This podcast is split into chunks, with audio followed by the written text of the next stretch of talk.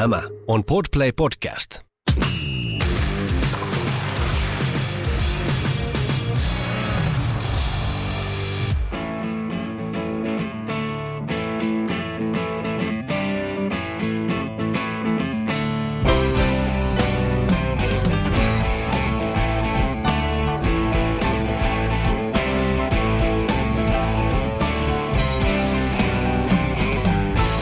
Sporttimeistereissä me on puhuttu koko ohjelman historian ajan paljon urheiluselostamisesta, urheiluselostajista. Ja tällä kertaa vieraana me on kolme henkilöä, jotka ovat työskennelleet urheiluselostajina, mutta eivät tällä hetkellä tee tätä aktiivista selostustyötä. Ja on hieman eri ikä- ja elämäntilanteissa ja keskustellaan näistä ura- uravaiheista, uravalinnoista, joiden kautta tähän on päädytty. Ja kysytään myöskin tietysti, että vieläkö on paloa selostustehtäviin ja miltä tuntuu olla ilman niitä. Ensimmäinen vieras, Juha-Matti Holopainen, tervetuloa. Kiitoksia. Juha-Matti, sinut muistetaan edelleen aika hyvin Yleisradion selostajana. Sä työskentelit pääosin tuolla radiourheilun hommissa 80-luvun loppupuolelta 2000-luvun alkupuolelle, niin millainen tuo reitti oli sulla alun perin, että sä päädyit urheilutoimittajaksi ja selostajaksi? Oliko se sulle semmoinen toiveammatti? No tuota, se oli oikeastaan monien sattumienkin summa. Tietysti aina on, on ajatellut, että pienestä pitäen kun on urheilu, mutta mulla on kyllä ollut myös muukin kulttuuri lähellä sydäntä, mutta esimerkiksi laulaminen. Mutta tämä urheilu tuli sillä tavalla, että kun mä olin jo pienestä pojasta asti ollut mukana Helsingin NMKn toiminnassa ja sitten tarvittiin 70-luvun puolivälissä NMKn koripallootteluihin kuuluttajaa ja mä olin hädin tuskin 15 täyttänyt, kun, kun tota, siirryin mm-hmm. mikrofonin varteen sinne ihan noin kylmiltään vaan tietysti lajin tunsiin ja, ja tota, siinä teinkin sitten pitkän ajan niitä hommia. Siinä oli, tuli jossain vaiheessa lisäksi myös HJK ottelut esimerkiksi tuolla Olympiastadionilla. Mä kuulutin, kuulutin niitäkin, mutta että sitten oli, tutustuin siinä näiden tehtävien yhteydessä sitten radion urheilutoimitukseen Jarmo Lehtiseen ja TV-urheilusta Kari Hiltuseen. Ja Jarmo sitten kerran sanoi mulle, että, että rupeat sä tekemään meille näitä, näitä juttuja. Ja mä sanoin, no selvä, koitetaan sitten. Ja tota, kerran kävi niin, että mun piti olla tutustumassa mm. siihen ä, toimintaan, mikä urheilutaloutta tehtiin. Siellä oli ylhäällä kuuluttamo ja tämä Ylen selostamo ja mun piti mennä sinne Jarmon kanssa katsomaan, että miten hän tekee sitä. Mutta kesken sen urheilusunnuntain lähetyksen Jarmo sanoi, että tässä vieressäni on Juha-Matti Holopainen ja nyt ainakin kuulokkeet hänen korviinsa. Ja, ja tota, hän raportoi tästä ottelusta ja siitä se lähti käyntiin ja, ja sitten mä rupesin tekemään niitä vähitellen. Vuonna 2008 meni sitten Ylen aikaisen kurssille – ja, ja sitä kautta alkoi sitten tulostoimittajan työt ja myös ylenaikaisessa toimittajan työt freelancerina. Mm-hmm. Ja ää, mä samalla olin perustanut jo perheen ja, ja tota, opeskelin silloin opettajaksi ja olin Helsingin NMKlla töissä. Ja samalla olin sitten vielä, tein, tein, vielä pari, vuotta, jo, tein pari vuotta myös Palohenan ala-asteen käynnistössä siellä opettajan työt. Ja, ja tota, tämmöisen sanotaan niin kuin mielenkiintoisen miksin yhteydessä ää, tuli sitten tilanne, että ylenaikaiseen ää, tarvittiin toimittaja vammaisasiohjelman monokkelille. Ja monokkelin no. kautta sitten menin, menin sinne, sinne sisään ja, ja jäin sitten siitä opettajan työstä pois. Ja vähitellen, kun tein ensin niitä Ylen aikaisen hommia, niin sitten samalla rupesin tekemään lisää radiourheilun hommia. Ja, ja sitten vähän aikaa sen jälkeen menin, niin mä olin pari vuotta TV-urheilussa. Mm. Mutta siinä vaiheessa sulla oli jo tavallaan monta, monta hommaa, että se ei ollut vaan pelkästään se urheilu, vaan siellä oli kaikkea muutakin oli, opetushommaa. Oli, ja... kyllä. Ja, ja se on niin kuin mulla ollut, ollut se mielenkiintoinen tilanne itselleni, että, että joka aamu kun herään, niin oikein tiedä, että mitä illalla on tullut sitten tehdyksi sen päivän aikana. Mm. Radiourheilu, sehän oli aika merkittävä tekijä ennen suomalaisessa urheilun mediassa, etenkin silloin, kun TV-tarjontahan ei ollut vielä räjähtänyt, kun tuli maksukanavat ja muut, niin mitä kaikkia tapahtumia sillä sulla itsellä tulee mieleen, mitä pääsit selostaa? Ainakin jälkeen kun MM-kisat oli tällainen yksi iso, eikö ollut Formula 1 ja, ja MM-ralliahan seurattiin hirveästi paikan päällä ja mitä muuta, mitä tulee mieleen?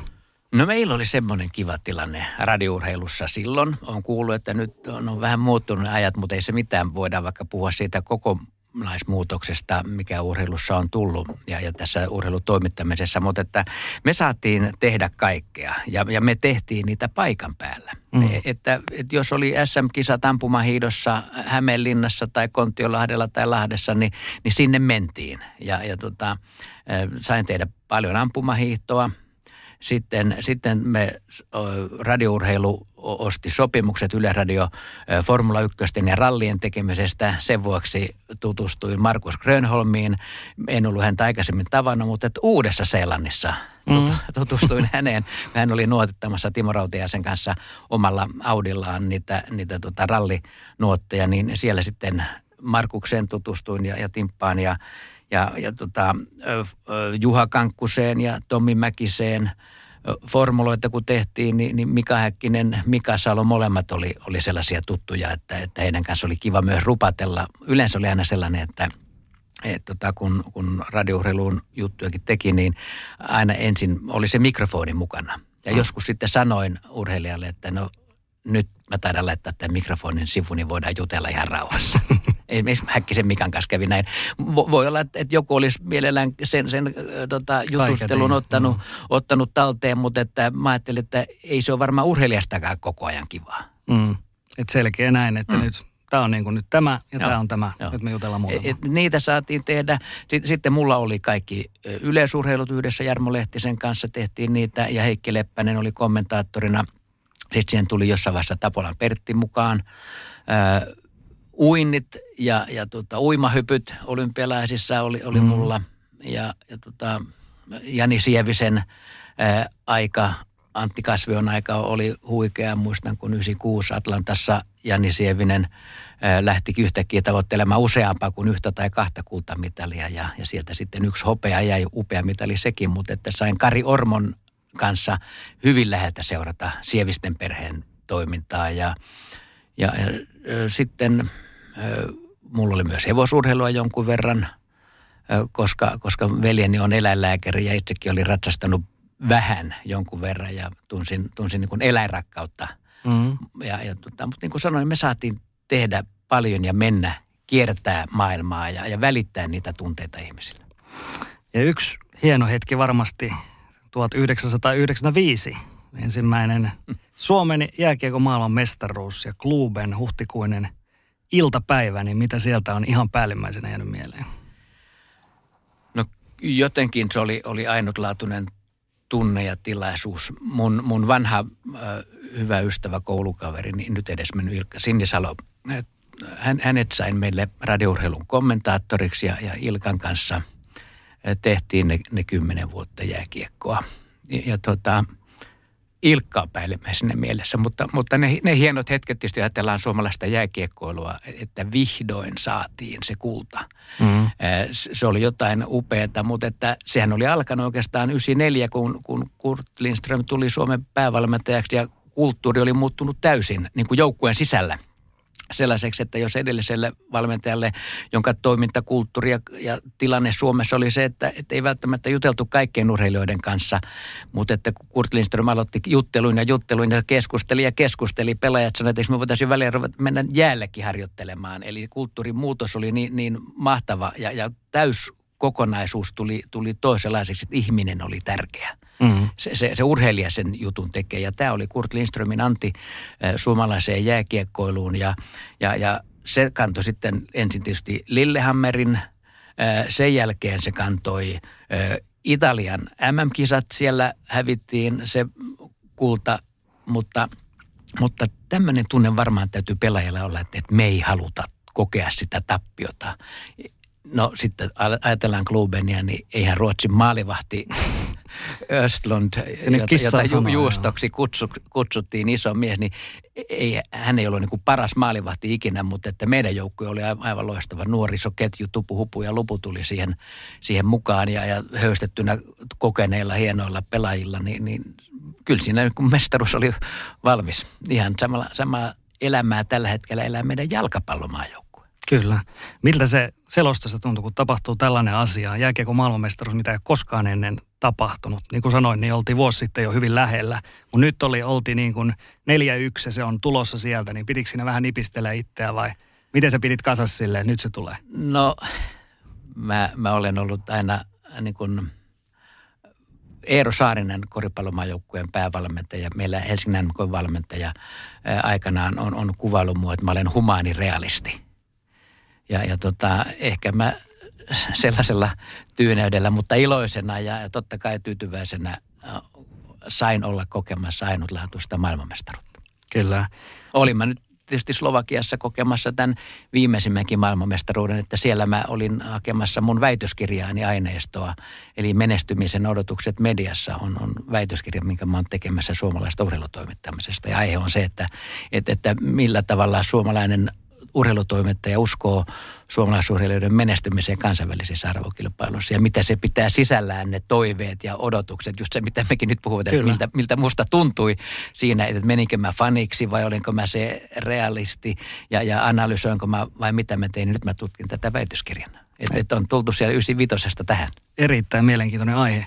Tota, sen jälkeen sitten, kun siirryttiin 2000-luvulle, niin ammatillisesti, miten radiourheilussa, koitko sä, että se työnteko jotenkin muuttui siellä? Koitko sä, oliko sulla oma työmotivaatio, viihtyminen sama? Että tuossahan tapahtui tietysti paljon 2000-luvulle, kun mentiin, niin tapahtumalähetyksiä vähennettiin, tekniikka uudistui ja sitten alkoi tulla myöskin tämä nettimaailma, sosiaaliset mediat ja nämä kaikki. Miten sä itse koet, että oliko sulla mitään tällaisia vaiheita siinä? No tota, silloin kun, kun mä olin sitten ollut, ollut siellä siitä 80-luvun lopusta – ja, ja tultiin kahteen tuhanteen suurin piirtein, niin olihan siellä myös niitä, niitä tunteita, että Suomen joku ei menestynyt ja joskus mietti sitten Viinissä Itävallan MM-kisoissa jo heti silloin 96, että mit, mitä mä täällä nyt oikein teen. Mutta ei se motivaatio-ongelma ollut mulle, vaan että, että tämä toiminta kehittyy. Ehkä sosiaalinen media ei vielä siinä 2000-luvun alussa Joo, ei, ollut, ei. ollut, koska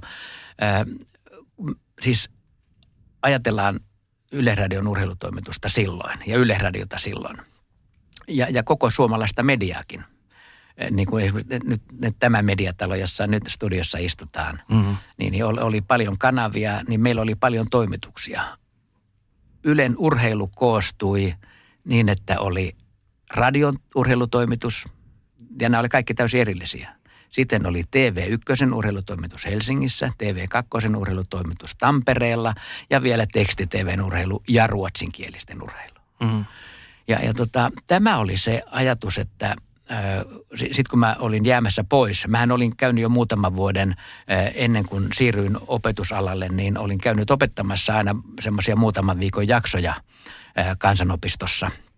Ja, ja tota, sitten 2003 siirryin sinne opetustehtäviin, niin, niin ja edelleenkin urheilussa oli nämä kaikki toimitukset erillisenä. Mutta mut jotenkin musta tuntuu, että tämä ei, tämä ei välttämättä ole tulevaisuutta ja siksi sekin koulutus, missä, missä itse olit mukana, niin, niin mä kehitin urheilutoimituksen sellaiseksi, että, tai toimittajakoulutuksen sellaiseksi, että ää, siinä on kaikki mediamuodot. Mm. Eikä sitten mennyt kovin monta vuotta, kun, kun tota, jokaiselle teistä, jotka tämänkin koulutuksen oli käyneet, niin, niin oli käyttöä näissä toimituksissa, koska te olette osanneet kuvata, te olette osanneet toimia äänen kanssa, te olette osanneet kirjoittaa ja te olette hallinneet myös sitä sosiaalista mediaa. Eli, eli tällaiseksi se muotoutuu ja, ja tota, jos ajatellaan Laajasalon opistoa, missä mä oon rehtorina ollut nyt 13 ja puoli vuotta. Kyllä. Niin, niin 70-luvulta äh, sen radiotoimittajakoulutus käynnistyi ja sen ansiosta suomalainen paikalleradio lähti kehittymään, koska to, opisto koulutti radiotoimittajia, joita sitten paikallisradioissa tarvittiin. Ni, niin tällä hetkellä me sitten tehdään sitä, että me koulutetaan nyt koko skaalassa, ei pelkästään urheilutoimittajia, vaan, vaan kaikille media-alalle tehdään tämä samanlainen, että me kehit, muutettiin meidän, mokattiin meidän toimittajakoulutus kokonaisuudessaan noin vuosi sitten. Mm, eli monimedia. Mutta se ei sulle, aina, sulle ainakaan puheesta päätellen, niin se ei ollut mikään haaste todellakaan sulle, että ruvettiin tekemään myöskin muuta. Se, se, oli, se oli positiivinen haaste sen takia, että mä, mä ajattelin, että nyt ö, pääsee niin kuin monitoimiset ihmiset, moniosaajat niin kuin tähän, tähän kyytiin mukaan ja sitä on se tulevaisuus. Totta kai, jos ajatellaan että haikailtaisiin vanhoja, niin, niin siinä voitaisiin miettiä, että paljon enemmän olisi toimittajille töitä ja, ja niin edelleen, mutta että kun, kun yhteiskunnat kehittyy sillä tavalla, että ne, ne, ne kasautuu ja mediatalot ovat parempi voimaisia silloin, kun, kun ne ovat koonneet niin kuin omat kamppeen yhteen ja si, sitten muokataan niitä ohjelmia. Mutta että musta se oli kun hieno asia, että, että tämän pystyi oivaltamaan silloin ja, ja nythän mä oon sanonut, että jokainen ihminen voi olla oma mediansa. Et kun, kun, kun pikku Petteri syntyy, mm-hmm. niin, niin minkä Petteri ensimmäisenä kohtaa? Hän kohtaa siinä, kun isä tai äiti tai, tai, tai sanotaan sitten, että kumppani ottaa siellä kuvan, kun, kun tota pikkunassikka syntyy ja, ja siitä alkaa hänen elämänsä mediana. Ja, ja tota, nyt ei enää tarvita suuria ulkolähetysautoja, ei tarvita enää massiivisia tuotantoja, että kuka tahansa voi omasta kodistaan tehdä ohjelmia ja, ja olla eri kaupungeissa. Ja nyt korona-aika on näyttänyt myös sen, että vastaajienkaan ei tarvitse olla heti siinä mikrofonin äärellä, vaan voidaan olla etänä. Ja, ja siihen yhteiskunta on, on tottunut ja se on hienoa. Kyllä, näin se on. Mites tota, vielä jos jääkiekosta sen verran, niin 2003, silloinhan oli Suomella kotikisat myöskin. Ja Oliko näin Juha-Matti? Oliko, se oli sun ihan viimeisiä Yleisradion palveluksia silloin. No joo, siinä, siinä sitten kävi niin, että, että tota, ö, ne kotikisat tuli ja, ja tota, sitten tuli Suomi-Ruotsi-ottelu. Mm. Meillä, meillä oli tullut innokas ö, opiskelija Niki Juusella harjoittelijaksi ja, ja Niki ajettiin siinä vaiheessa sisään sitten ö, Yleisradion urheilutoimitukseen ja, ja tota, siellä sitten yksi äänitarkkailija kysyi kysy tota, nuorelta mieheltä, että haluaisitko sä selostaa tuon suomen ottelun ja Niki sitten oli aika kainona ja sanoi, että no ei, ei mun tarvi. Mä sitten mä sanoin, että no okei, no mä voin selostaa sen. No tämä äänitarkkailija Ukkosen Jaakko oli sitten hyvin niin kuin jälkeenpäin suuttu vähän Nikille, että miksi sä sanoit, että sä haluat selostaa. Mm. Mutta että, että tota, jälkeenpäin ajatellen, niin, niin se oli ihan niin kuin hieno juttu, että, että hän, hän malttoi vielä mielensä ja Siniselon Ilkan kanssa sitä selostettiin. Ja, ja tota, kun ö, peli oli Suomelle 5-0, niin, niin nämä sanat silloin sanoin Ilkalle ja tietysti lähetykseen, koska nyt täytyy muistaa, että ottelu ei ole vielä edes puolivälissä. Mm-hmm. Ja, Nimenomaan. Ja, ja, ja niin siinä sitten kävi, että se ei ole edes puolivälissä ja, ja Ruotsi voitti 6-5, mutta että pitkässä juoksussa äh, se ei ole niin suuri harmi, koska Suomi on kuitenkin mestaruuksia voittanut sitä ennen ja sen jälkeen, mutta että aina silloin se kirpasee. Ja, ja tota, se oli, ne oli mun viimeiset jääkiekon MM-kisat ja 2003 sitten sinä vuonna ö, rupesin samaisena keväänä sitten kysymään meidän radiourheilun ja Radio Suomen päälliköiltä, että mitä jos mä ottaisin tämmöisen vuoden vapaan ja kehittäisin urheilutoimittajakoulutusta ja mä sen vuoden vapaan sain.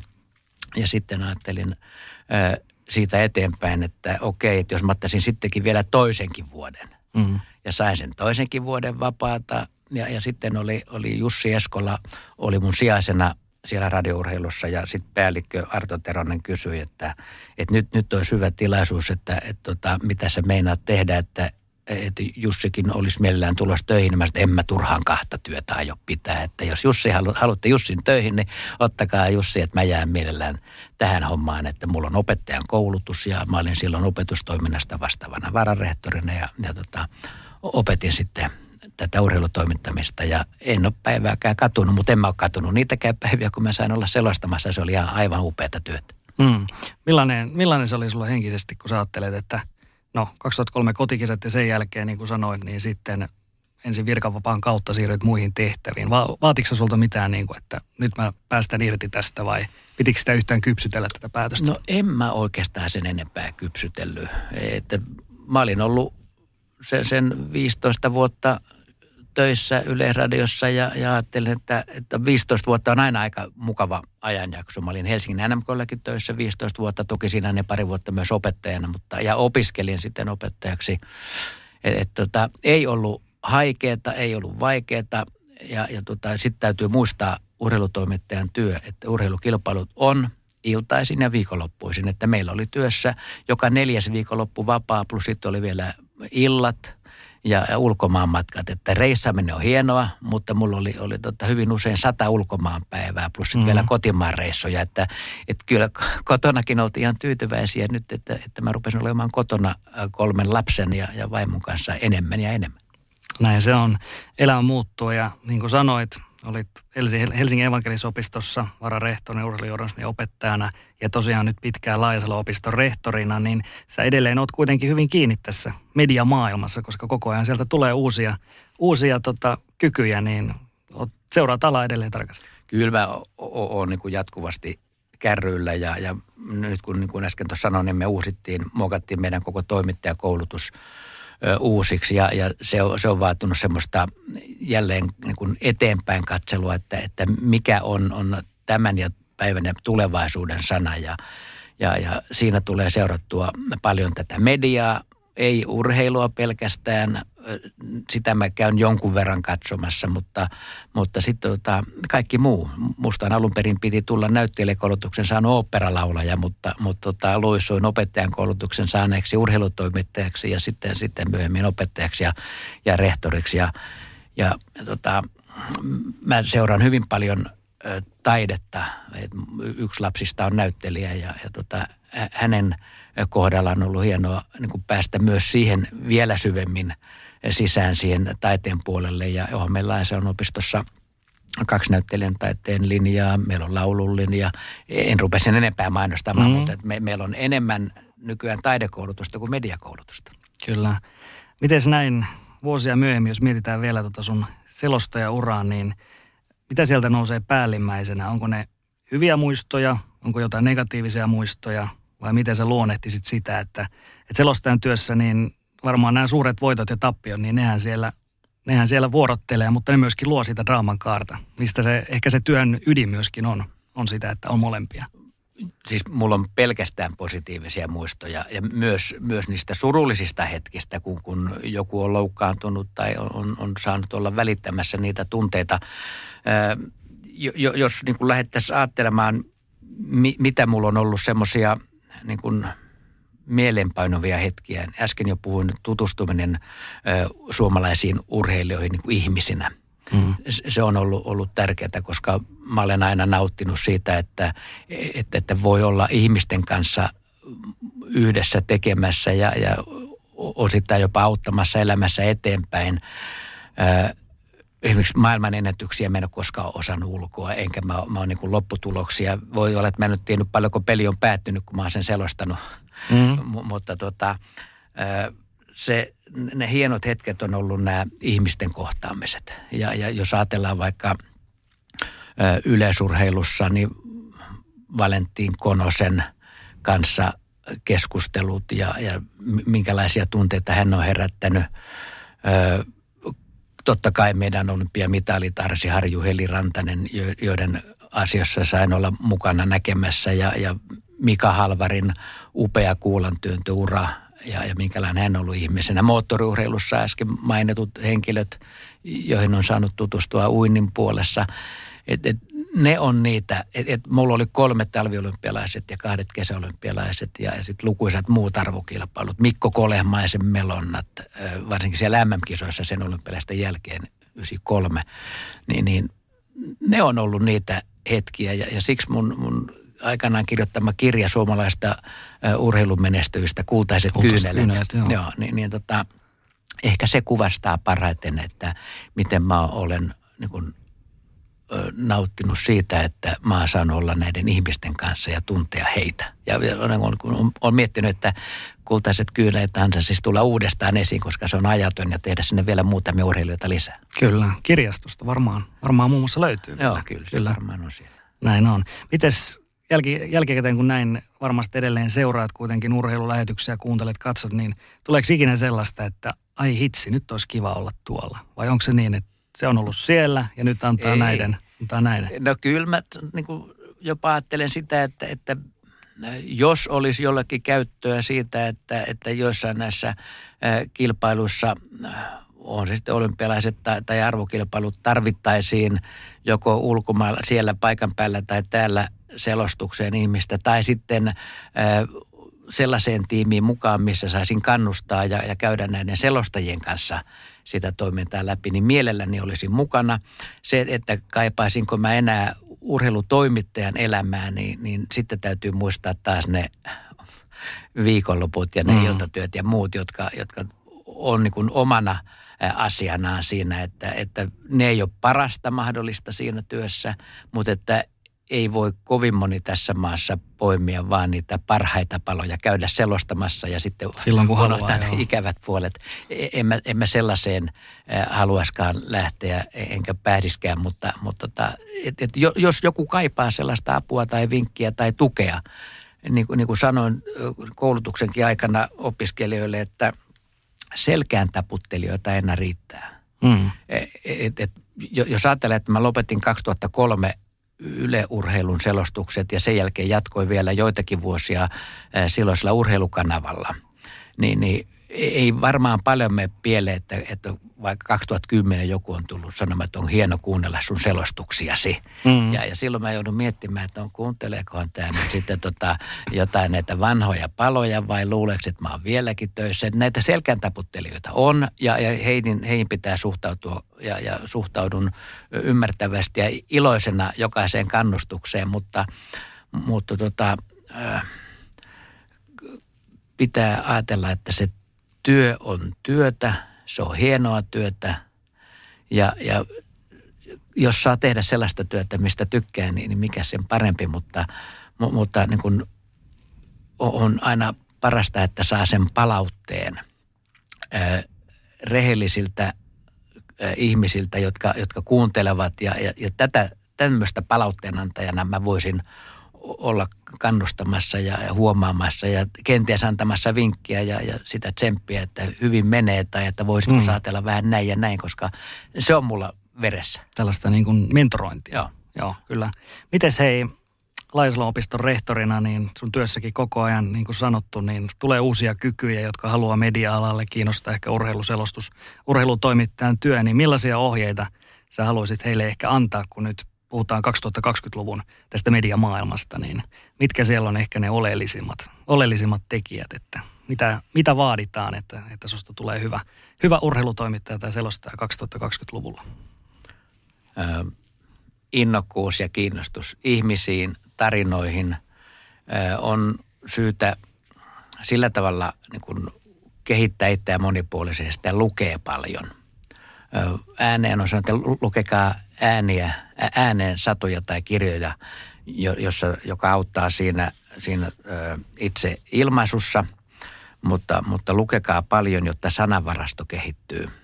Et, ja, ja sitten kun tämä on kohdallaan, niin sitten ei pidä pelätä sitä tekniikkaa. Tekniikan oppii Korkeasaaren repekin, vaikka, vaikka Korkeasaaren repe ei enää ole siellä, siellä mutta että, että se pystytään opettamaan kelle tahansa. Että jos, jos haluaa olla aktiivinen ja tulla mukaan urheilutoimittamisen tai toimittamisen maailmaan, niin, niin, niin kannattaa lähteä koittamaan. Ja, ja mullekin saa soittaa ja, ja tulla käymään opistolle sitä varten siellä ollaan. Mm. Mutta loppukaneettina vielä Juha-Matti, sulla on ollut pitkä monipuolinen elämä, siinä on ollut monia uravaiheita – ja ainakin mulla on jäänyt semmoinen kuva, että tämä selostusura myöskin, joka oli kuitenkin semmoinen, niin kuin sanoit, 80-luvun lopulta 2000-luvun puolelle pitkälti, niin sulla on jäänyt siitä kuitenkin semmoinen hyvin, hyvin positiivinen fiilis. Ja se on ollut se yksi vaihe ja nyt on sitten taas seuraava vaihe. Joo, kyllä näin on ja, ja tästä nykyvaiheestakin on erittäin hyvä fiilis käynnissä ja, ja tota, kun saa tehdä asioita, joissa voi kehittää ja kehittyä – organisoida ja huolehtia siitä, että olosuhteet pysyy ja olosuhteet kehittyy, niin, niin mikä se mukavampaa työtä on. Ja sitten työn ohella saa harrastaa ja, ja jossain vaiheessa, nyt kun just täytin 60 lokakuussa, niin, niin voisin taas miettiä, että olisiko aikaa laulujen tekemiseen ja laulamiseen, mutta, mutta tota, se on sitten taas oma maailmansa sekin. Mutta että kyllä mä oon tykännyt, että, että olen saanut elää sellaista työelämää ja sellaista perheelämää, että vointi on hyvä ja, ja siinä kun käy sitten Raittius ja urheiluseurat Zoomin kanssa jäillä ja, ja sitten Kisiksen kanssa nykyään koripalloilemassa uudestaan, niin, niin elämä hymyilee ja, elämälle kannattaa hymyillä takaisin, että niin kauan kuin täällä ollaan, niin ollaan hyvässä kunnossa. Mm. Loistavaa. Hei, kiitoksia paljon Juha-Matti Holopainen. Kiitos, ilo oli mun puolellani. Aleksi Alestalo, tässä kohtaa monella meidänkin kuuntelijalla varmaan tietokone alkaa ruksuttamaan, että hetkinen, tämähän on tuttu nimi. Ja niinhän todella on, jos on seurannut etenkin urheilukanavan lähetyksiä silloin 2000-luvun alkupuolella. Niin Aleksi, mitäs kaikkea hommia sä ehdit aikanaan siellä urheilukanavalla tehdä? No ensinnäkin kiitos Teppo ja jos saa hiukan jatkaa tuohon introon, niin Totta kai. Tota, on sanottava, että vuosi 2020 on ollut erilainen ja yllättävä, mutta yksi yllättävimmistä hetkistä oli tietenkin saada kutsu Sporttimeisterit podcastiin ja mm. hienoa olla täällä. Kiva kun mitä kaikkea, mitä kaikkea on tehnyt? Tosiaan selostusura ja käytetään siitä nyt semivahvoja lainausmerkkejä, koska selostajana ja urheilukanavalla toimi tosiaan 2004-2008. Ei nyt niin hirveä pitkä siivu ja, ja, ja luvalla sanoin, niin siitähän on jo pieni ikuisuusaikaa, mutta mun osaltahan kaikki alkoi sillä tavalla, että hashtag on, ettei muista.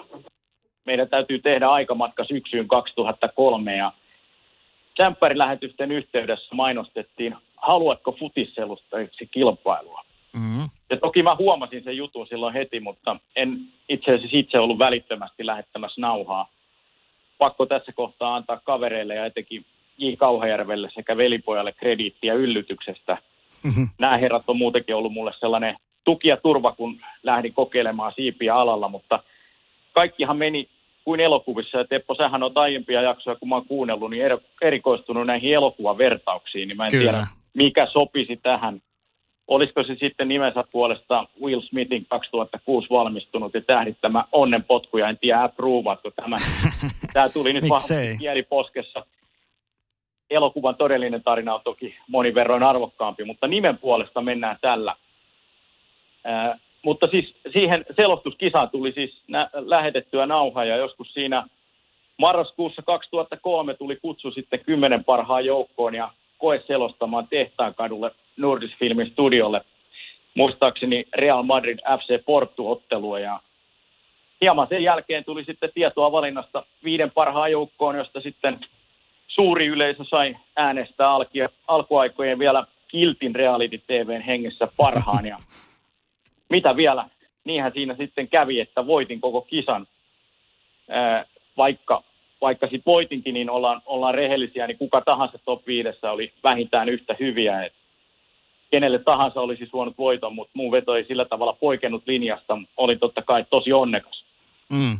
Mä muistan itsekin katoin tätä ohjelmaa, niin siellähän näytettiin, että pääsitte vähän tutustumaan siellä ensinnäkin J.P. Jalo. J.P. Jalo näytti vähän siellä hommia ensin ja hän oli tuossa tuomarina myöskin, myöskin tuossa itse kilpailussa. Sitten piti tehdä nämä pätkät, niin muistaaksä vielä millainen, millainen hetki se oli se itse se kilpailusuorituksen tekeminen? Oliko se, oliko se kovin jännä paikka?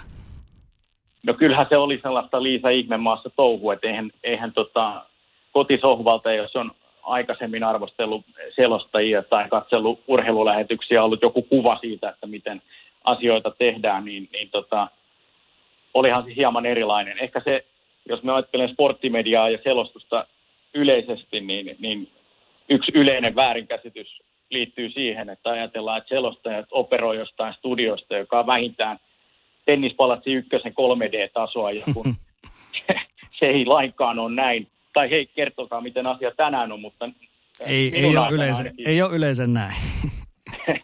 Joo, mun aikana hyvä, jos oli 20-tuumainen monitori ja siihen lähetyksen tekoon sitten tietenkin liittyi niin paljon muuta tekniikkaa. Selostaja on vain yksi osa sitä, joten kyllähän se todellisuus valkeni siinä aika lailla nopeasti. Mm, ja J.P. Jalon tapaaminenkin tietysti, sähän sanoit, että JP on ollut sulle merkittävä hahmo, niin kun puhutaan selostajista, niin se oli varmaan myöskin hienoa nähdä JPtä siellä. Oli, oli. Oli, oli. Että jos mä niin kuin kertaan sitä iltaa, kun mä ää, palkinnon kävin ää, hienon plakaatin tästä voitosta pokkaamassa, niin mä pääsin suoraan Mestareiden liiga lähetykseen, niin tehtiin Pasilan Vernen studiolla. Matti Eve ja Pasi Rautiaisen miehittämään studioon ja voi veli, että itse suora lähetys ja esiintyminen jännittiin, mutta siitäkin selvittiin. Täytyy nostaa isosti hattua, sanoa molemmat herrat aivan huikeita oli helppo olla tällaisten raudalujen ammattilaisten seurassa ja ohjaaja Esa Valkama viheltäessä rytmitystä koko toimintaa, mutta sitten tosiaan lisäpalkintona mä sain tavata itse legendan, mm. IP Jalon, ja yrittää oppia ja kuunnella todelliselta mestarilta, ja kaiken kukkuraksi sitten vielä sain palkinnoksi itse selostaa kaksi, kaksi ottelua siellä Nelonen Plus-kanavalle. Nehän on, ö, oli sitä aikaa, kun nämä ekstramatsit tuli varsinaisen päälähetyksen jälkeen todellisessa myöhäisillassa, ja mun ottelut oli ensin Leverkusen Chelsea ja hiukan myöhemmin sitten kävi selostamassa Real Madrid AS Monacon ja sanomattakin selvää aivan, aivan huimia kokemuksia. Kyllä varmasti. Sä Aleksi kerroit aikaisemmin siitä, että, että oli taas tällainen kilpailu ja sitten palkintoilla oli näiden mestariliikapelien tekeminen, mutta sitten sen jälkeen se tavallaan niin kuin nelosella ilmeisesti oltu niin kuin ajateltu sitä sitten sen pidemmälle, että okei, tästä nyt voisi tulla oikeasti meille uusi tekijä vaikka meille. Ja niinhän siinä kävikin sitten sun kannalta, että päädyit sitten urheilukanavan hommiin lopulta. Joo, mä luulen, että, että alun perinkin se tosiaan meni kimurantiksi, koska mä en tänä päivänäkään aivan tarkkaan tiedä, mikä oli se lopullinen syy ja tarkoitus tälle kilpailulle. Mutta nähdäkseni nelosella oltiin aika liemessä sen suhteen, että, että olisin halunnut tehdä lisää ja sellaisia tuoleja ei vaan kerta kaikkiaan ollut tarjolla. Mm. Ja jälkikäteen ajateltuna, niin mä ehkä on analysoinut, että kisan pitikin olla sellainen, että X määrä kylähulluja itseni siihen kategoriaan täysmääräisesti lukien, niin sai osallistua tähän ja tuotantoyhtiöt oli tällaisilta meidänlaisilta besservissereiltä saaneet jo liiaksikin palautetta eri asioista lähetyksiin liittyen, niin tällä kisalla piti vähän pudottaa kaikkia haihattelijoiden taskuun kasa kiviä ja siinähän se osaltaan tekikin. Et e, e, eihän selostaminen ole mitään helppoa, kun luurit on päässä ja valo palaa ja ohjaajalta tulee käsky, niin, niin, niin selostaja, varsinkin keltanokka, kuten minä, niin, niin onhan siinä äärettömän yksin ja samalla sitten käsitellä niitä paineita, sanottaa sitä lähetystä tavalla, joka ainakin valtaosaa katsojista jollain tavalla kiehtos, niin, niin oli ollut hirveän helppo proffata pikkuvirheitä sieltä omalta olohuoneen sohvalta, popcornien sekä huom, tietenkin alkoholittomien olutlasien ääreltä. Että hetkinen, kuulitko, miten, miten toi ei totakaan osannut? Mm. Mutta tosi tilanne, jotain aivan muuta. Ja, ja, ja varmasti meidän kaikkien oppitunti tuli olla siinä, että selostamisen kyvykkyyden ja ammattitaidon arvostaminen jäsentyy konkreettisesti. Ja niinhän se tekekin. Ongelma vaan nyt sitten oli, että halusin tehdä lisää. Kyllä. Kun siihen mennään kohta, niin kilpailusta vielä sen verran, että se tasohan oli siis tuli varmaan yllätyksenä. Se tasohan oli oikeasti hyvä. Esimerkiksi Sebastian Vahepaan oli kanssa meidän kaikkien tuntema mukana tässä samassa kisassa.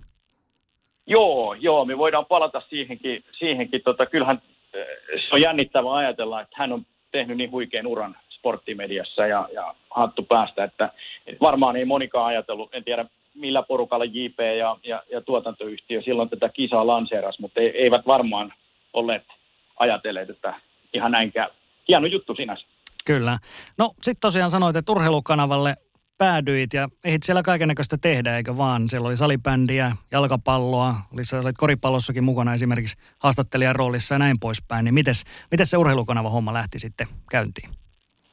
Joo, siis eh, 2003-2004 mestareiden liigakauden päätyttyä, niin löytyi uusi oljenkorsi ja, ja nyt tullaan sitten lähelle teidän kollegoita.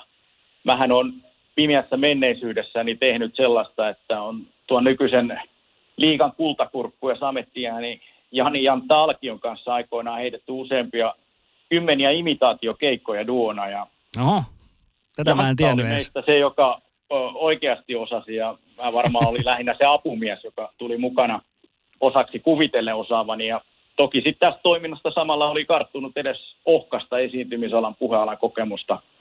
No mutta nyt silloin 2004 niin Jantta oli edennyt jo pitempään urheiluselostamisen ammattilaiseksi ja minulla oli tämä ensikosketustilanne mestariden liigasta, mutta jatkosta ei sitten ollut mitään tietoa. Mutta kävikin sitten niin, että Jantta sai yhdistettyä minun urheilukanavan tuottaja Ile Kauhasen kanssa ja alettiin pohtia, josko Janta jäädessä pois, mutta voitaisiin ottaa salibändiliikaa selostamaan. Ja sitä me pyöriteltiin, tehtiin koeselostuksia ja totta kai tämä siirto, varsinkin nyt 42-vuotiaana kyynikkona asioita katsoen, niin vaatii kaikilta osapuolilta aika melkoista hulluutta. Mm. Salibändiliiga oli kuitenkin saanut nauttia alan kahdesta aivan mielettömästä talentista, Jantasta ja Oskar, Oskari Saaresta. Ja eh, jotka vielä tuli lajin ytimestä, oli pelaaja, tuomarikokemusta ja niin edespäin. Tunsi kaikki olennaiset hahmot lajin sisältä ja sen lisäksi heillä oli aivan mieletön show. Kyllä. Nyt oli kuitenkin tullut tilanne, jossa näille herroille oli tarjottu isompia saappaita muista tuotannoista ja piti keksiä, ketkä voisi paikata ja samalla tietäen, ettei oikeasti kukaan todellisuudessa voisi paikata. Mm, eli aika valtavat saappaat siellä oli ja no, sä siitä päädyit niihin. No se oli just sellainen tontti, että kuka haluaa mennä kivitettäväksi ja munaamaan itsensä. Mä halusin mennä. Ja lopulta sain sen tehtävän. Kiitos vaan Ilelle luottamuksesta. Mutta totta kai mun, mun työtä helpotti, kun mun työpariksi valittiin myöskin Jantalle hyvin tuttu ja aivan fantastinen Reo Tiainen. Reksa toi uskottavuutta lajisubstanssilla ja, ja, ja sillä, että hän oli ollut yksi liigan mielenkiintoisempia väriläiskiä jo pelaajana ja oli luontainen esiintyjä, fiksu ja filmaattinen kaikin tavoin ja kompensoi hienosti sitten tavallaan mun puutteita ja muutenkin oli aivan mieletön ihminen työparina. Me vietettiin siinä vuonna kohtuun paljon aikaa myös lähetysten ulkopuolella ja nautin todella paljon Reksan kanssa olemisesta töissä ja vapaalla. Mm. Urheilukanavan aika varmaan aika mielenkiintoista. Siellä pääsit samaan aikaan, teitte muussa Brasiliaa Fudisliigaa, eikö niin? Siellä oli Antti Mäkinen, joka teki myöskin niitä samoja pelejä osittain sinun, sinun kanssa. Ja myöskin Tuomas Virkkunen vaikutti, vaikutti samassa firmassa samaan aikaan. Niin pääsit aika läheltä katsomaan myöskin, miten, miten nämä kaverit siellä hommia tekee. Joo, joo, näin on.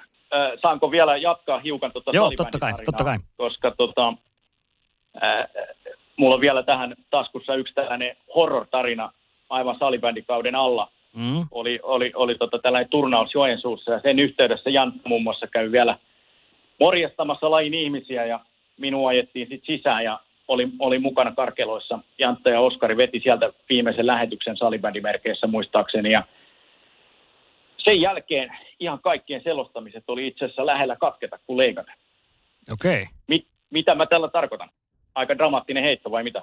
Oli. Oli todellinen tuommoinen cliffhangeri, että mitä, mitä tapahtuu seuraavaksi? No, tämä liittyy teidän ammattiin, niin mä haluan sen takia tätä tarinaa korostaa, koska me tehtiin paluumatkaa sitten sieltä Joensuusta, enkä, enkä nyt sano ketä oli kyydissä ja kuka ajoi tai muuta sellaista, eikä silloin väliäkään jotain yksityisyyden suojaa kaikille, mutta meillä oli täysi lasti matkustajia kyydissä henkilöautossa ja illan alkuyön pimetessä meidän ajoneuvo sitten ajautui tieltä jossain siellä Juva ja Mikkelin välillä. Siinä ehti sitten aika nopeasti käydä koko elämän filmi, filmirullan läpi, kun mäkin istuin takapenkillä ja kuljettaja sai tällaisen epileptisen kohtauksen, jonka seurauksena hänen jalka toki niin kuin hölläs kaasua, mutta ajokoordinaatit lähti aivan lapasista ja ai ai. auto ajautui tien ulkopuolelle tällaiseen kaarevaan ää, tien pientare, pientareeseen ja jos olisi vielä käännytty vähän lisää, niin luultavasti auto olisi lähtenyt heittämään kuperkekkaa. Ja vain vaivoin siinä pelkäjän paikalla ollut kykeni sitten tarttumaan ruoriin ja stiiraamaan, että pysyttiin jotenkin ladulla. Ja sitten koska kuljettaja ei ollut enää tässä maailmassa, niin sitten vaan toivottiin, että ei osuta mihinkään. Ja mä muistelen, että vain joitakin hetkiä aiemmin melko pian tiestä oli äh, tihästi puita, mutta nyt oli sitten se onni, että tässä kohtaa, missä me ajettiin ulos, ei onneksi asia ollut näin. Ja meno lopulta päättyi vain joitakin metrejä ennen liikennemerkkitolppaa ja saatiin sitten paikalle ambulanssi, jonka jälkeen sitten joku meistä tarkastettuaan auton kuntoa, niin ajo vielä loppumatkan stadiin.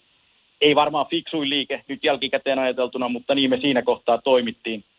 Pelästyttiin aivan älyttömästi ja tilanne vaan osoitti sen, että jokainen elätään kuitenkin aina aika hiuskarva varassa ja teki ajatte aika paljon autolla, niin se pistää miettimään. En tiedä paljonko teillä tulee vuodessa selostuskilsoja.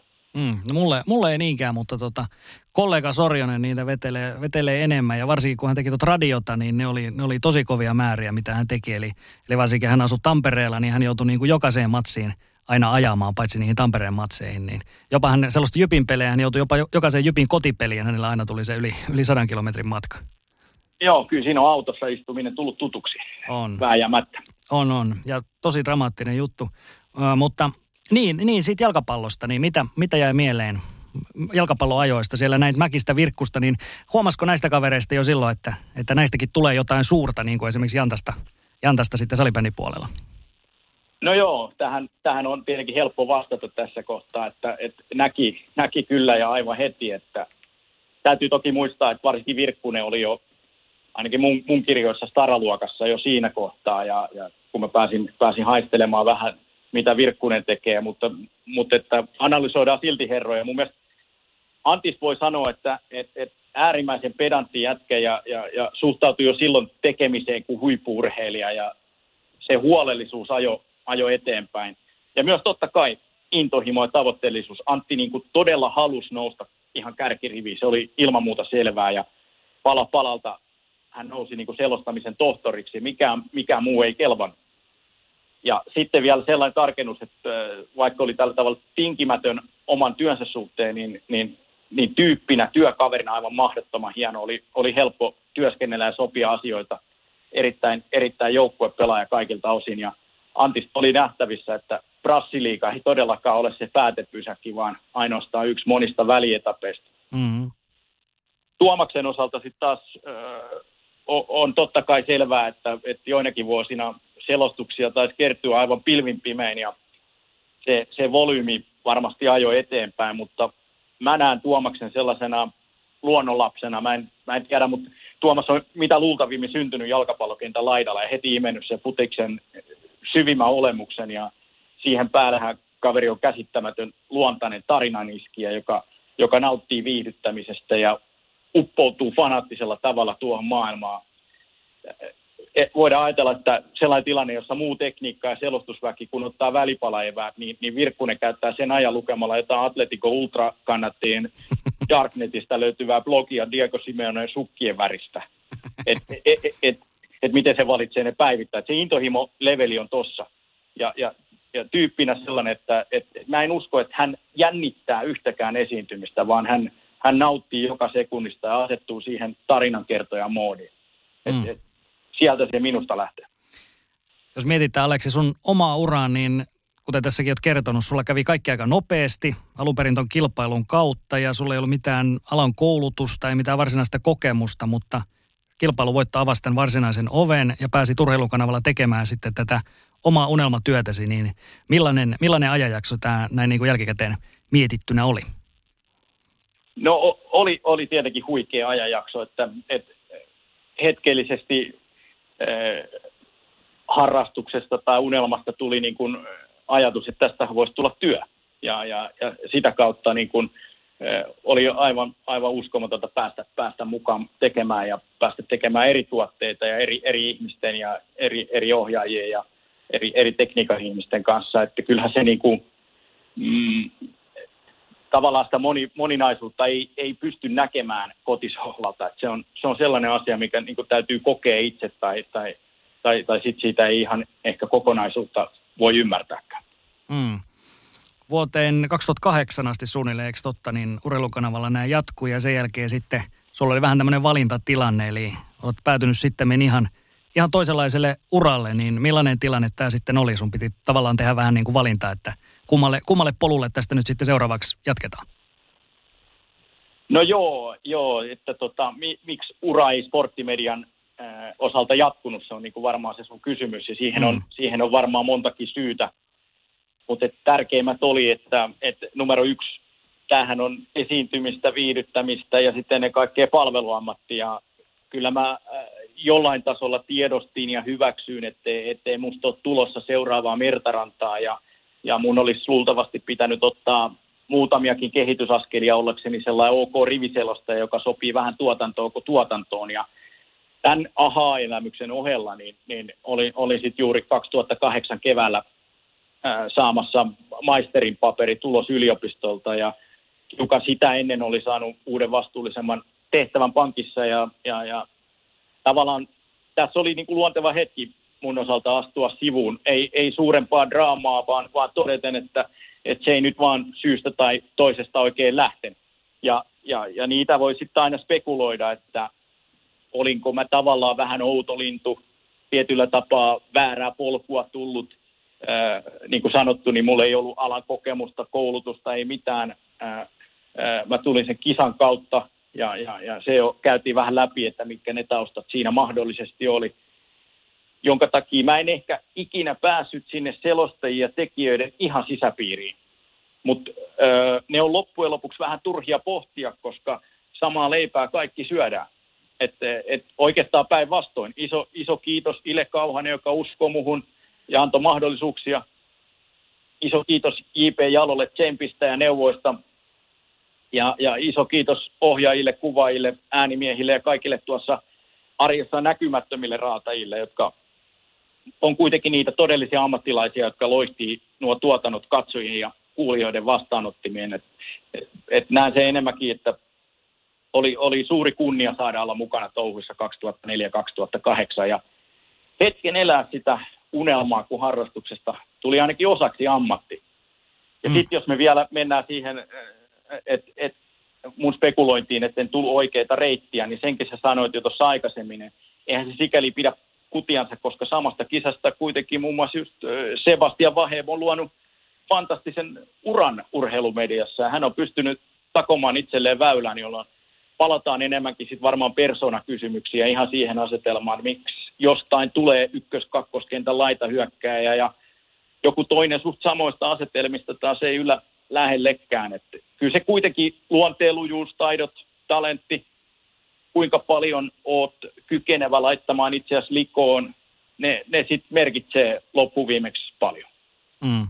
Ja sä aiemmin totesit kanssa, että sä oot tämmöinen aika kiltti luonne, että koet sä se silleen, että ehkä, ehkä siihen, että mennään sinne ihan huipulle, niin pitää olla vähän niin kuin sellaista jopa kyynärpää taktiikkaa myöskin, että työntää itseänsä eteenpäin ja, ja sitten just tällaisia niin kuin X-faktoreita niin, sanotaan, monihan sanotaan, su, suosituimmista selosteista sanotaan, että heitä joko rakastaa tai vihaa, että sieltä täytyy löytyä niitä molempia elementtejä. Joo, joo mä luulen, että sä oot aika oikeassa tuossa analyysissä ja ehkä sitten mulla oli vielä se, että kun on driverina siinä sivussa tämä toinen ura oli kans viemässä, niin, niin, niin, sekin vaikuttaa tuohon, että et mun ei ollut tarvekaan niin kuin ehdoin tahdoin, että mä pystyin niin kuin tekemään omaa analyysiä siitä, että mihin mä näin, että mun, mun talentti ja, ja, ja luontainen halu sitten riittää. Ja siinä kohtaa se oli tollainen pätkä. Totta kai varmaan joskus ö, on ollut mielessä, että olisiko voinut jotain vielä tehdä jälkeenkin mutta, mutta nämä nyt on sellaisia, mikä on tavallaan turha spekuloida. Mm. Niin, ihan tähän loppuun vielä Aleksi, niin onko sellaisia ajatuksia, tuleeko ikinä sellaisia juttuja, jos katsot vaikka urheilulähetystä tai kuuntelut urheilulähetystä, että ai vitsi, että olisi kiva vielä joskus käydä tekemässä jotain, vai onko niin, että se on, se on ollut se elämänvaihe ja nyt sulla on toinen elämänvaihe ja asiat ilmeisesti varsin mukavasti tässä nykyisessä vaiheessa?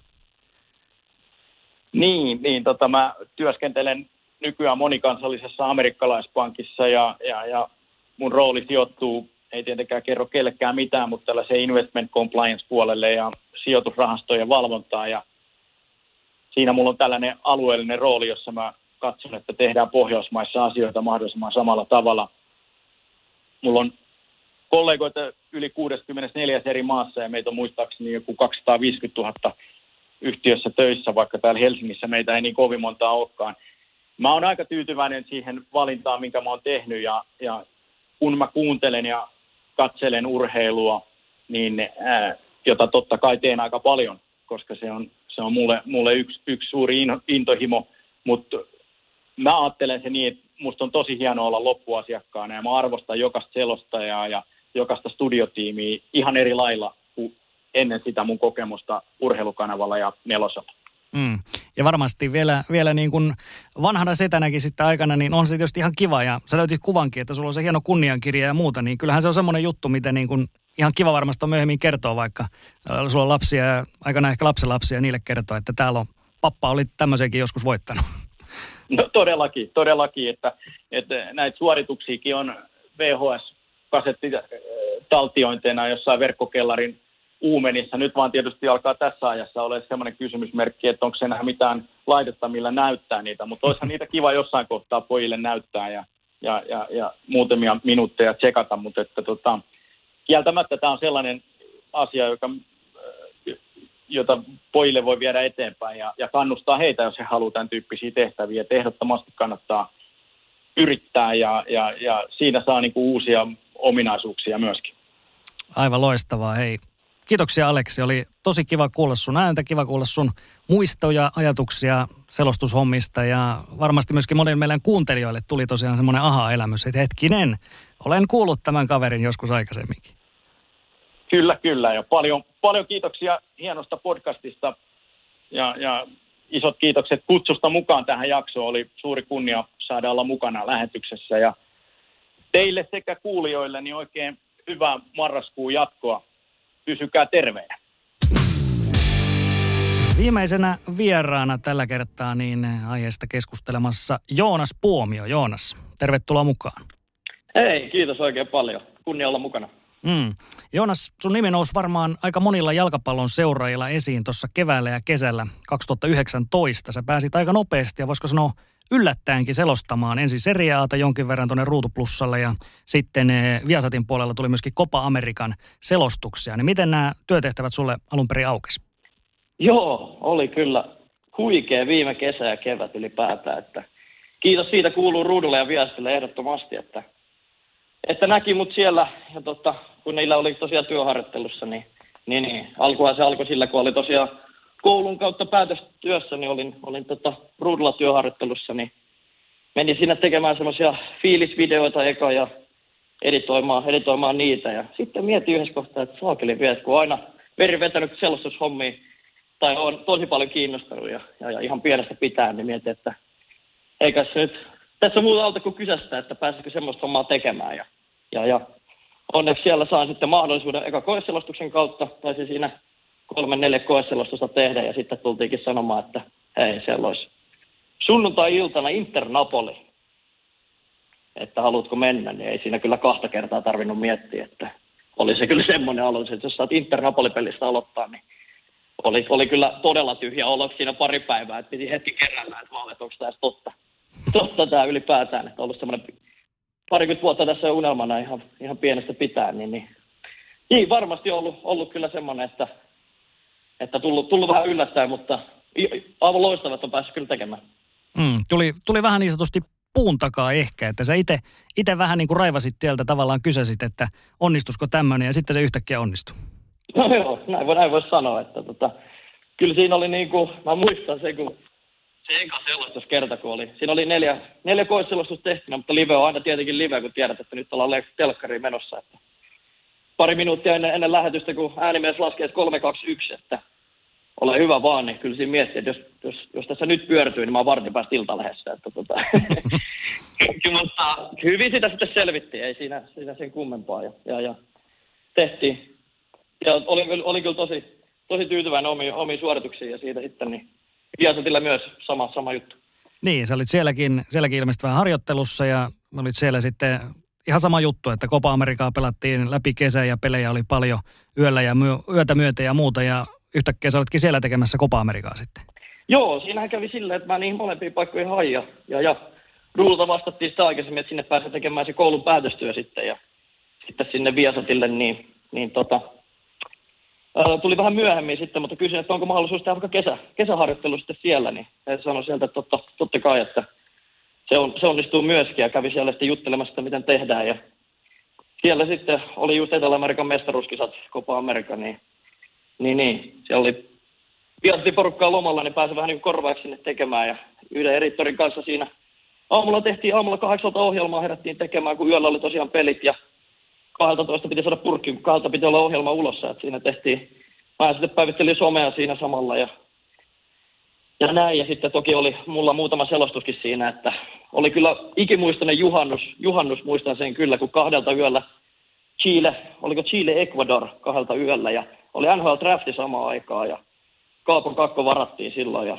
sitten piti, kun matsi loppui neljältä, Kaapo oli just varattu ja sitten myöhempiä piti, piti tota, odotella siinä vielä, vielä, vielä hetken, että saadaan tuoreltaan ulos ne someen ja kuuelta sain ne valmiiksi, seitsemältä ylös tunnin unilla siinä nukuin viesti sohvalla. Ja tota, aamukahvi, aamukahvi naamaa ja kahdeksalta tekee ohjelmaa ja se kesti ne 12 asti pienet unet ja valmistautui illan otteluun, niin oli, ei, ei, ei voisi kyllä tuntua, että vitsi, tämä on semmoista, että siinä ei väsy, väsy kyllä paljon tuntunut sen kesän aikana, että oli vaan niin innokas tekemään. Mm, työn tunteja ei, ei laskettu. Sullahan on jonkun verran alan opintoja myöskin takana, eli sä olet tuolla Helsingin evankelisessa opistossa urheilujournalismin linjalla, niin tota, millainen kokemus toi oli, jos puhutaan nyt selostajan työn kannalta, niin millaista Joo. koulutusta ja opastusta sieltä, sieltä tarttu mukaan?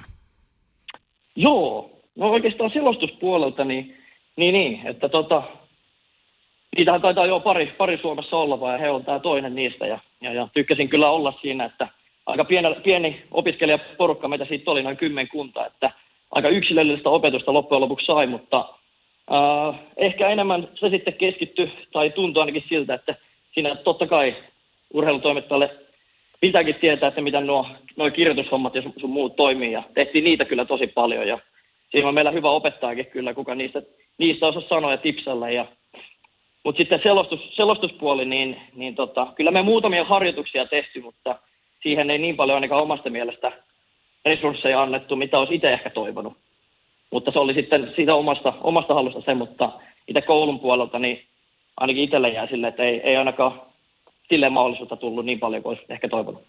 Niin, sä joudut sitten varsinaisiin työtehtäviä aika nopeasti, mutta sä sanoit mulle ainakin aikaisemmin, että vähän tällaista niin kuin selostustekniikkaa olisi kiva oppia ja tätä valmi, valmistautumista ja muuta tällaista kaikkea, niin sä oot joutunut nyt vähän sitten muuta tavallaan niin kuin kylmiltään sitten keksimään, että miten, miten näitä hoidetaan. kyllä. Muistan kyllä ekan koeselostuksen, kun mä olin pelannut A4 hirveästi pelaajista ja varmaan meni just joku parikymmentä tuntia, kun se eri Aata yhtäkkiä viimeiselle kierrokselle hyppäät mukaan, niin piti tehdä pohjatyötä siinä ja muistan sen koeselostuksen, kun tiesin, että nyt pitää sanoa pelaajista jotain. Sitten siellä oli mulla puolet papereista tippunut, tippunut maahan ja oli, että ei tästä tule mitään. Mä menisin jo ekan 30 kohdalla niin luovuttaa mun selostajuura siinä, mutta kyllä siellä sitten tuli ruudun päässä, niin, niin tota, siellä sitten auteltiin ja kerrottiin, että mitä uh, tota selostustekniikkaa kannattaa käyttää ja vähän tuli tipsejä siitä. Seuraava meni jo paljon paremmin, sai paremmat muistiinpanot siitä ja sitten se lähti vähän niin oman käden käyttö siitä myöskin, että löysi, löysi oman tavan vähän tehdä, että no joo, nyt puhutaan pienestä kokemuksesta, mutta kuitenkin Mm. Kuinka tärkeä sä ajattelet työn kannalta, että just, just tällainen niin kuin palautteen kautta ehkä tuleva ja ihan tämmöinen niin kuin konkreettinen opastaminen, että joku näyttäisi vähän, että no mä oon tehnyt nyt vaikka tällä lailla ja, ja sitten just se palaute, että selostuksen jälkeen kerrottaisiin, että no tämä meni mun mielestä hyvin ja tämä meni mun mielestä silleen, että tätä voisi ehkä vähän parantaa ja tätä tyyliä. Eh, joo, ehdottomasti. Sehän se kaiken ajan on loppujen lopuksi on. Et siinähän sitä parhaiten oppii, kun tekee eka, sitten katsotaan, että mitenkä se on mennyt, mitä parannuksia voi tehdä – mitkä kohdat. Että sehän oli, ainakin itse just huomasi, että, että anto, kun antoi niin paljon kaikkea, että jokaista mallia tuli, tuli hehkutettu, kun joku M-finaali olisi ratkennut. Että siinä ainakin huomasi, että on, on niin tekemistä vielä. Ja, ja, ja totta kai halu ihan, ihan tajuttoman suuria. Vielä nyt, niin kuin, nyt kun on ollut noista varsinkin hetken aikaa nyt pois, niin vielä enemmän, enemmän on tullut paloa sinne takaisin, että vitsi kun pääsi vielä tekemään. Et kyllä niitä joku ilta on tullut katsottua ihan niin kuin Bolonen Napoli vuoden takaisin ottelu, että silleen, että vau, wow, siistiä. Niin, kuten sanoin, niin tuon kevään ja kesän jälkeen on ollut, ollut hiljaisempaa selostusten osalta, niin mikä, mikä itse asiassa tällä hetkellä sulla on toi uratilanne, eli jos mietitään urheilutoimittaja selostaja uraa, niin miten, miten olet tavoitellut, tavoitellut sitten jatkoa sen suhteen? Joo, joo.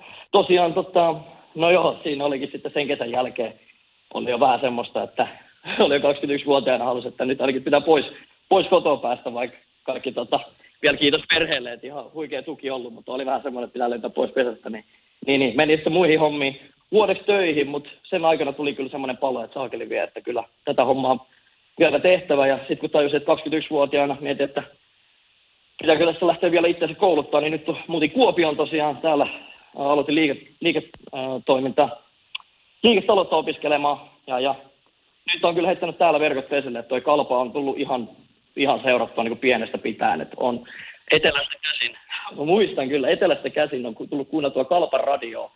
Mä olin varmaan 11 vanha, kun tota, mm. tuli silloin kuunneltua. Ja, niin tota, oli jotenkin sille, että Kuopioon pitäisi päästä, että toi, toi kalpa kyllä kiinnostaa äärettömän paljon sen suhteen ja kaikki muukin, muukin urheilu täällä. Kyllä tässä on verkot heitetty vesille, että vielä lähden niille, niitä avaamaan, että mitä, mitä siellä on edessä, mutta ainakin on, on, on otettu yhteyttä.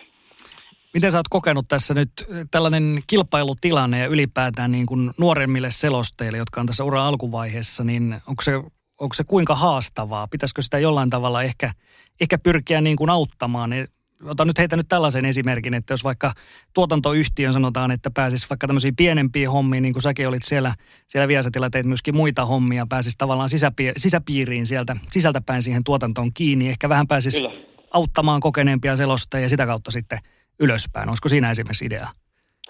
Joo, se siis totta kai, että nuoria selostajia niin varmasti on tulossa alalle ja pyr, pyrkiikin, että siellä on niin kuin kokeneempia selostajia totta kai, että niin kuin on, on, on, paljon, että olisi kyllä niin kuin just uusia selostajia olisi, olisi, kyllä kiva saada, mutta se just, että miten niitä sinne tulee, kun tuntuu, että näitä paikkoja sitten kuitenkin ei hirveästi ole, että kuitenkin ala on tosi pieni ja siellä pyörii niin kuin pienet piirit, että siinä on kyllä tosi vaikea silleen päästä, päästä sisälle, mutta just joku mentorin kautta sitten, että joku ottaa, ottaa siiveen alle tai, tai vastaavaa, niin se voisi olla hyvä, hyvä idea kyllä, mutta se, että miten sitä lähtee toteuttaa, niin se on sitten toinen, toinen asia.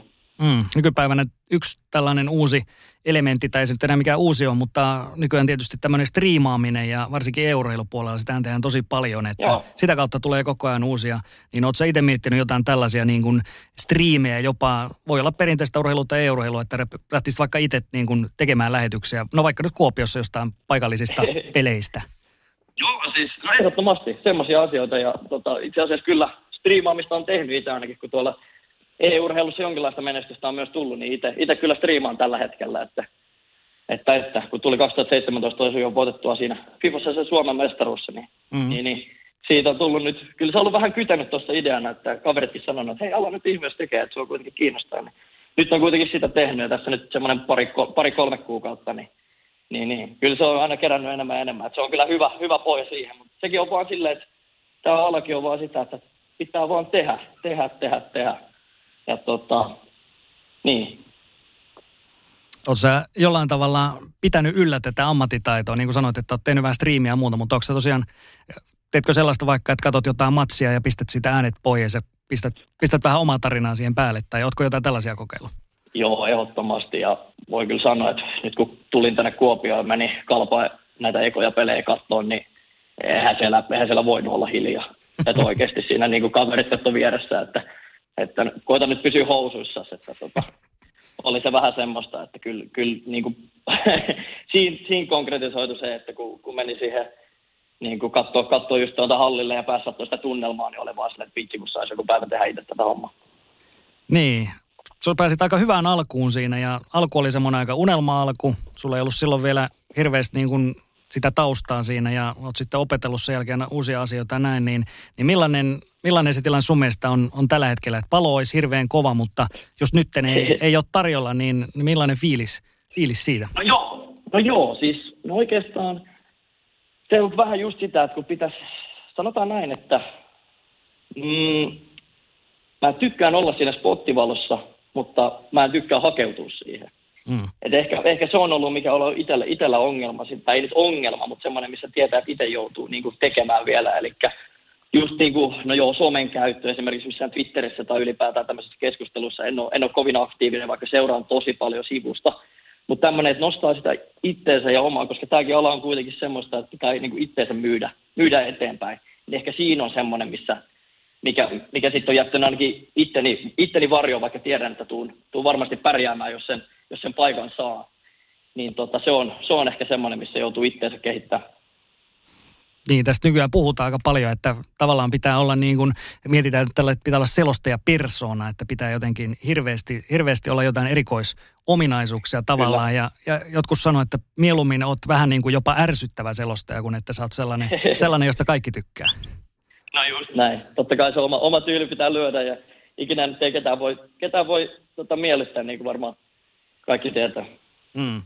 Mites loppu Joonas, niin oletko asettanut itselle jotain tällaisia tavoitteita, konkreettista niin kuin etenemisaikataulua näiden hommien suhteen? Ja, ja miten, miten suhun voisi saada yhteyden, jos joku nyt tämän kuulee ja ehkä muistaa, että ai niin, se Joonas oli aika hyvä?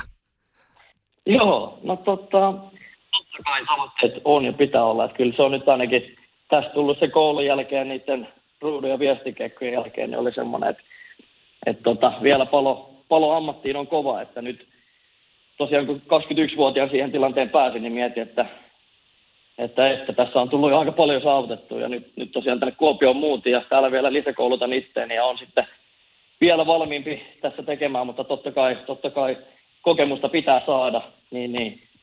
Äh, oikeastaan ei nyt mitään sellaista konkreettista tavoitetta ole, että, että mihinkä. Toivottavasti niin kuin joku päivä saisi vain ammatin siitä, että ammattiselostajana olisi, olisi se sitten missä tahansa, ja sillä voisi joskus, joskus elästää itseensä, että se on kyllä tässä tullut, tullut itselle sel- semmoiseksi niin tavoitteeksi, mutta miten kontaktoida sähköposti? Joonas Puomio, gmail.com, Twitteristä löytyy myös Joonas Puomio. Niin tota, jos, jos jollakin tulee semmoista, niin ilman muuta täällä tekijä, tekijämies kyllä löytyy, että palo on ihan ääretön. Se on se sitten kengäheittäjä, urhe, joku urheilija, tota, henkilökuva tai, tai sitten joku ihan, ihan kunnon, kunnon keikka, että kyllä tekemisen halua löytyy. Mm, kuulostaa siltä, että sä oot siellä, niin kuin, sä oot siellä niin kuin jo takkipuoliksi päällä, että ei muuta kuin yhteyden, yhteydenottoa tänne, niin, niin kyllä hommat hoituu. Juurikin näin. Valmiina olla. Aivan loistavaa. Hei, kiitoksia Joonas. Kaikkea hyvää, hyvää jatkoa sulle ja toivotaan, toivotaan, että paljon tulee hommia tulevaisuudessa. Hei, kiitos paljon. Tämä oli suuri kunnia. Kiitos.